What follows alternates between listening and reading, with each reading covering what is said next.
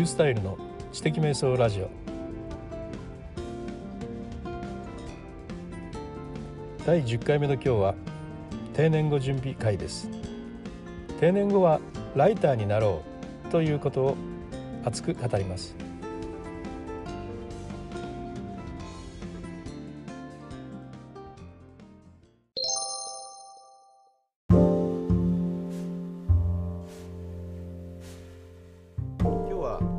定年後の人が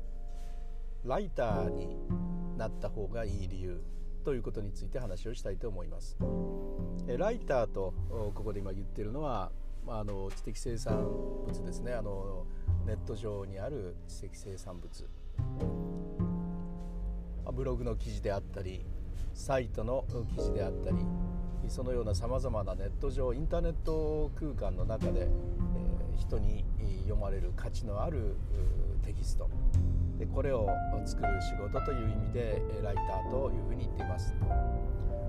であのこのライターですねなぜ定年後の人がいいかというとですねあの、まあ、定年後の人っていう、まあ、一括のくくりで言っていいのかどうか分かりませんけれどもさまざまな人生経験をする中でですね、まあ、人生上のさまざまな機微を心得ているということがありますよねつまり人の、まあ、気持ちがよくわかる。人のニーズが分かったりとかですね。えー、いわゆる忖度ですね。この人は今こんなことに困ってるんじゃないかという洞察力ですね。それからさまざまな問題を解決してきたあの経験を持っているということで、まあ、あの問題の解決力などもあるわけです。こういう困った時にはこんなことをしたがいいというようなこともよく分かっているわけですね。それからまたあの社会通念。あのマナーとかルールとかコンプライアンス上のこととかそういうことにも熟知していらっしゃいます。あのこういう方にはこんな言葉かけがいいとかこのようなサービス、えー、こういう状況の中ではあこんな風なことが望まれるというようなことはねしっかり熟知してらっしゃるんですね。まあ、あの悪いところがないわけです。ですから定年をした人っていうのはそのようなまあ、あの洞察力がある問題の解決力がある社会の通念社会通念上のルールやマナーにも強い、えー、それから、まあ、長く生きてきた人生がこう円熟していてですねさまざまな人の気持ちが分かるニーズが分かる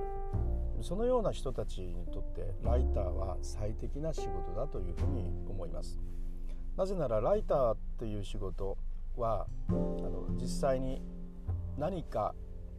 解決したいことがある人へ向けて先にその答えを用意して置いてあげる仕事です。何か困ったことがあったら検索をしてそしてその検索をした言葉によりあるサイトなりブログなりの記事が検索されてあこれこそ自分が求めていたあの内容だということでその記事を読んでいただく。そのような一連の流れをしっかり理解してどんなことをこの人は求めているのかこういう課題に関してはどんな解決の方法があるのかそれを親身になってその方に伝えてあげたいそのような思いで、えー、真摯に書いていく仕事ですよね。そう考えると定年後の人にとってライターという仕事が適しているんじゃないかというふうに思う私の言っていることっていうのがですね伝わりやすいかなというふうに思うわけです。でまあいやあの若い人の方がね、いいだろうと今若い人のトレンドが何かっていうのことを若い人の方がよく知ってるわけだしいろんなサービスも若い人の方が知ってるしというようなことがねあると思います。まあ、それは確かにその通りでしょうね。あのトレンドということに関してはね若い人の方が強いと思います、まあ、しかし世の中一般の悩みの解決それそれとかですね社会生活の中で多くのことを知っているということはですねやっぱりあのテキストを書く場合に強いというふうに思います。何かものを紹介する時にでも豊富な自分の人生経験の中から使えるものを取り出してそれを使ってですねあの文章を書くことでの文章の中にリアリティとか温かみとかがやっぱり出てきてそして呼んでくれる人がですねあのファンになっていくということがねやっぱできやすいんじゃないかなというふうに思うんですね。ということで、えー、ライターというのがねあの定年をした人にとてもあの適した仕事だということなんですね。で本人にとってもですねライターという仕事はねあのとてもいいと思うんです。えなぜかというとですねあの何かものを書いているとですねやはりあの脳が活性化しますのであの何か思ったことをあのぼやっとしてるだけではね、えー、それはねあの頭を働かせないんですけれども何かあの自分の思っていること考えていることというのをきちっと言葉にすることで今もこうして私は考えていることを言葉にしていますけれどもこうやって言葉にすることでですね物は激しくやっぱ動くわけでこういうことを繰り返していくことでですねもう脳があのボケていくというようなことがですねかなりそよあの抑止できるはずですよね。常に脳を働かせて、えー、いるわけですから思っていることを常に言葉で形にしているわけですからね。そういう意味でまあボケ防止というような意味でいいと思いますよ。でさらに良いことっていうのはですねやっぱテキストを書いてでそれに人がそれを見て喜んでくれることへのですねやっぱ素朴な嬉しさですね。もうあの高齢者とかねいう方になるとですね、まあ、一般的にはお金をも持ってると、まあ、そんなに今後自分が暮らしていければいいぐらいのお金があればいいのでよりお金持ちになろうというような気持ちもないとそれよりも人をね、え楽しませたり喜ばせたりしたいんだというようなですねあの気持ちを持つ方がねやっぱり増えてくるんですねやっぱある程度の年になると。であの自分の持ってるものを誰かに譲っていきたいという気持ちがねやっぱあるわけですね。そういう意味でねあの文を書くことで誰かがそれをもって喜んでくれてるっていうのはねやっぱり無常の喜びなわけですね。そういう意味でねあの、まあ、孫に小遣いやるとか孫におもちゃ買ってやるとかいうことをさらに世の中の人多くの人にそれを広げてあげることができるということですよね。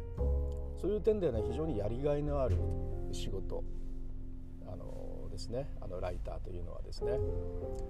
それからですねまだありますよあの書いていくことでですねあの人とのつながりができるんですよ。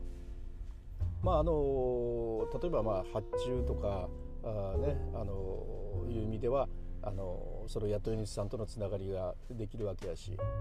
まあ、あの自分で勝手にブログを書いてる場合にしてもですねそのブログのファンの人だとか同じような内容を書いている人とやり取りが始まってですね一緒に会いましょうとか一緒に何か始めましょうとかそういうような共同のイベントだとかプロダクトだとかそういうことが生まれていく可能性がやっぱり大きくあります。家でじっとしているより、ね、テレビを見て消費しているよりですねはるかに自分の人生を豊かに充実させてくれるということがありますね、えー、それがのライターとして、えー、定年後の人にライターが向いているよいいよっていうことのですねやっぱり私の場合一番大きな理由ではあります。ということで、えー、定年後はですね皆さんライターになりましょうというお話でした。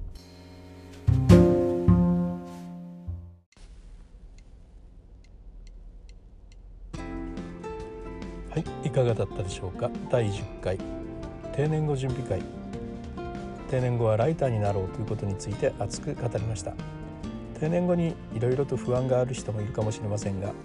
私のブログの方にも定年後の準備や定年後にブログを書いた方がいいよというようなことについてたくさん記事を書いていますのでどうぞご覧ください。説明欄にリンクを貼っております。それではまた。